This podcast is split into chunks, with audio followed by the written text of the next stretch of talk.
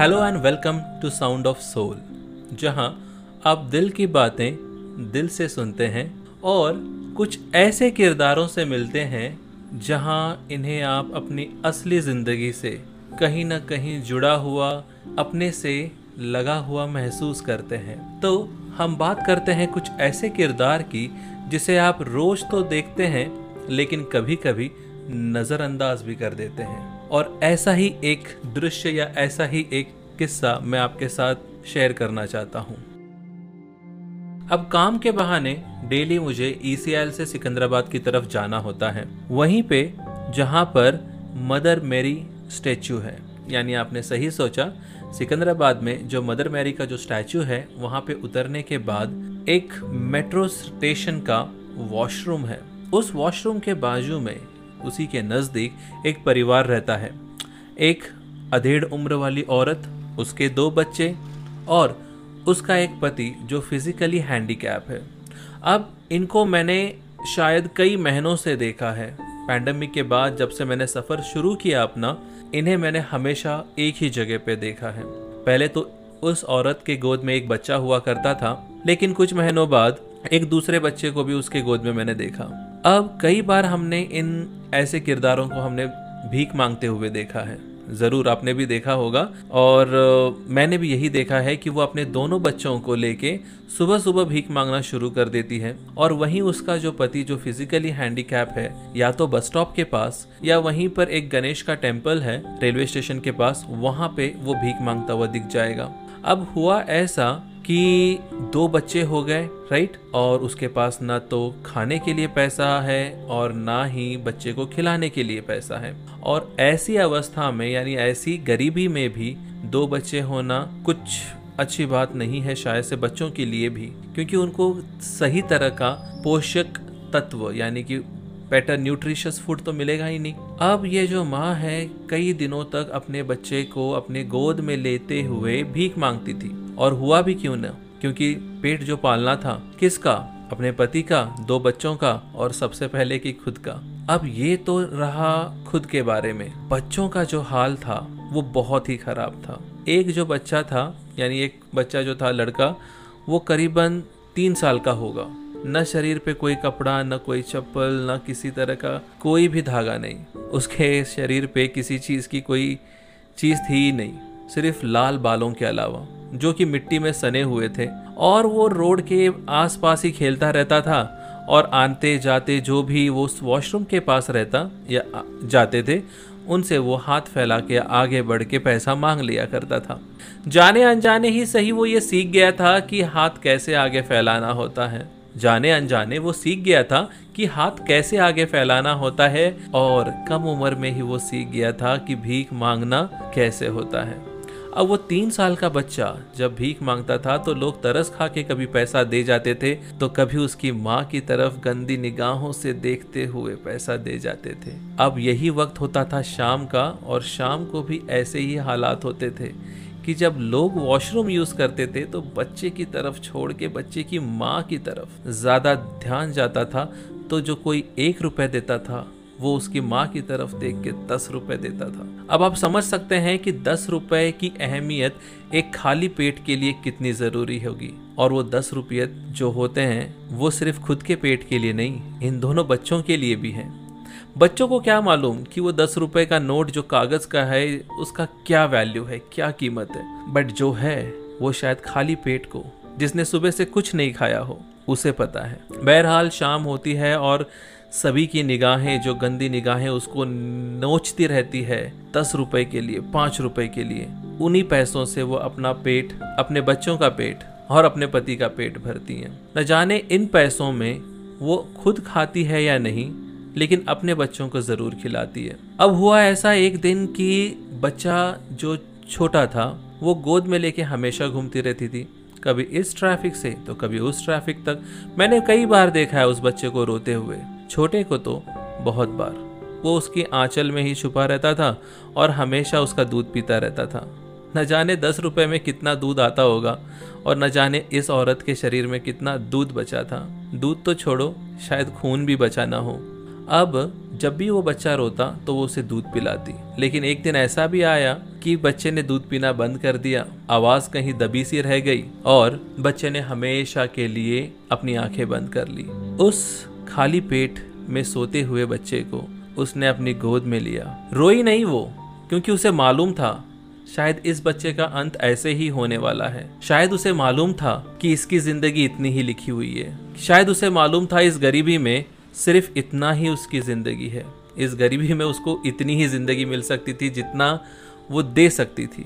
कोशिश उसने बहुत की कि खुद कमाए, लेकिन लोग कमाने कहाँ देते हैं। हर किसी की नज़र या तो उसकी छाती पे होती या पैरों के बीच। शायद इसी के वजह से जो वो कमाई करती भी थी, भीख मांग के, भले ही भीख मांगती हो, लेकिन अपना शरीर बेच के उसने कभी नहीं कमाया। और इस बात का उसको गर्व था कि उसने अपने शरीर को नहीं बेचा, उसने अपनी आबरू नहीं बेची, उसने अपना आत्मा या अपना आत्मविश्वास नहीं बेचा। जो कमाया भीख मांग के कमाया और उसी से अपने बच्चे का पालन पोषण किया। लेकिन एक बच्चा जो मर गया था, जो उसकी गोद में अभी भी था, उसे वो ऐसे ही लेते हुए रास्तों पे एक जगह से दूसरी जगह भटकते जा रही थी और तो भी वो भीख मांग रही थी, क्योंकि उसे मालूम था आग जो है, पेट की आग, ये सबसे ज़्यादा अहम रखती है, ये सबसे ज़्यादा ज़रूरी है। क्योंकि हम पैदा ही इसीलिए हुए हैं कि हम भीख मांगते रहें। बड़े से बड़ा अफसर भी भीख मांगता है उससे बड़े अफसर के पास, और छोटे से छोटा चपरासी भी बाबू मुशाई वाली हरकतें करता है। तो यहाँ कौन भीख नहीं मांगता? आप, मैं, हर कोई। कोई भगवान से भीख मांगता है, तो कोई अपने अफसर से मांगता है, कोई अपने बॉस से मांगता है, तो कोई चमचा बन के बस मांगता ही रहता है। इस औरत ने भी यही किया कि भाई मरे हुए बच्चे को अपनी गोद में लेके रोती रही, दिन भर घूमती रही कि इसको अस्पताल लेके जाना है, अस्पताल लेके जाना है। क्योंकि अंदर ही उसको मालूम था अगर वो मरा हुआ बच्चा बोलेगी तो शायद उसे कोई भीख न देगा, लेकिन अस्पताल ले जाते हुए बच्चे को अगर बता दिया जाता है तो कहीं दिल में एक छोटी सी आशा, संतुष्टि रहती है कि शायद बच्चा जग जाए शाम तक। लेकिन ऐसा होता नहीं, ऐसा हुआ भी नहीं।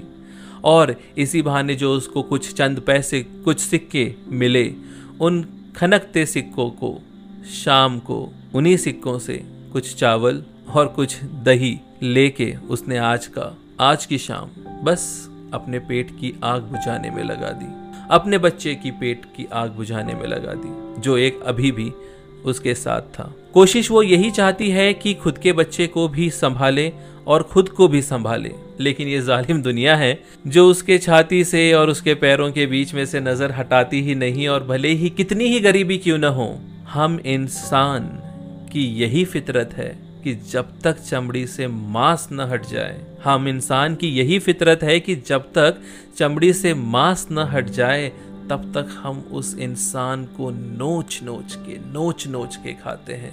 उसके हक की ज़िंदगी तो जीने नहीं देते और मरने के बाद ट्विटर या इंस्टाग्राम या सोशल मीडिया पर बस पब्लिसिटी कर देते हैं और उसके लिए भी हम लाइक्स के लिए भीख मांगते हैं। वाह रे दुनिया! अगर आपको ये बात, वो किस्सा अगर पसंद आया हो तो फिर बाद में ज़रूर लाइक करिएगा। इस स्टोरी तो नहीं कहूँगा क्योंकि ये देखी हुई चीज़ें और मैंने खुद महसूस की हुई है। तो अगर आपको ये बात पसंद आती है और इन किरदारों से आप कहीं ना कहीं जुड़ते हैं या देखते हैं इन किरदारों को अपने ज़िंदगी में, तो आंखें मत फेरिएगा, एक नज़र इनको देख लीजिए, एक नज़र इनकी मदद कर दीजिए। अगर कुछ ना बन सके आपसे तो एक बार मुस्कुरा तो दीजिए इनको देखकर। जिंदगी के भी कितने अजीब से रंग होते हैं। कोई इंसान दौलत के लिए भागता है तो कोई प्यार के लिए, और कोई अंदर की आग यानी पेट की आग को शांत करने के लिए। हम सभी भाग रहे हैं और शायद इस पेट की आग ऐसी आग है जो कभी खत्म ही नहीं होती, कभी बुझती ही नहीं, बल्कि महंगाई के जैसे बढ़ती ही जा रही है, रुकने का नाम ही नहीं लेती। और इस आग को बुझाने के लिए न जाने हम कितने पाप कर चुके होते हैं या कितने करने वाले हैं। शायद इसी को एक पापी पेट कहते हैं, क्योंकि इस भूख के लिए, चाहे वो हमारी हो या किसी और की या हमारे परिवार की, शायद इस भूख के लिए हमने कई जुर्म का रास्ता अपना लिया है। बट यहाँ पे हम देखते हैं कि एक माँ ने कभी अपने जिस्म का सौदा नहीं किया, कभी अपने आप को गिराया नहीं, कभी झोली फैलाई नहीं, अपनी इज्जत को दाव पे नहीं लगाया। लेकिन हाँ, दो हाथों से जब वो भीग के हाथ आगे बढ़ जाते हैं उस वॉशरूम के पास एक नन्हे से बच्चे के, तो हर आंखों में आंसू ज़रूर आ जाते हैं ये देखने के लिए कि इंसान कितना लाचार है कुछ चंद सिक्कों के लिए। वो कुछ भी कर सकता है, कभी अपने आप को बेच सकता है तो कभी अपनी इज्जत को बेच के कमाता है। कहानी हर इंसान की कुछ ऐसी ही है। रंग भले ही कुछ ना हो, रंग भले ही इसमें कोई अपने ढंग से बदले। यानी ज़िंदगी के चाहे कोई भी पहलू हो, आप कुछ भी बनते हो या कुछ भी हो इस ज़िंदगी में, हर कोई अपने आप को बेचता है, हर कोई अपने आप को बेचने लगता है। इस बड़े से बाज़ार में हर कोई इंसान है भी या नहीं, या सिर्फ मुर्दों का घराना है, समझ में नहीं आता।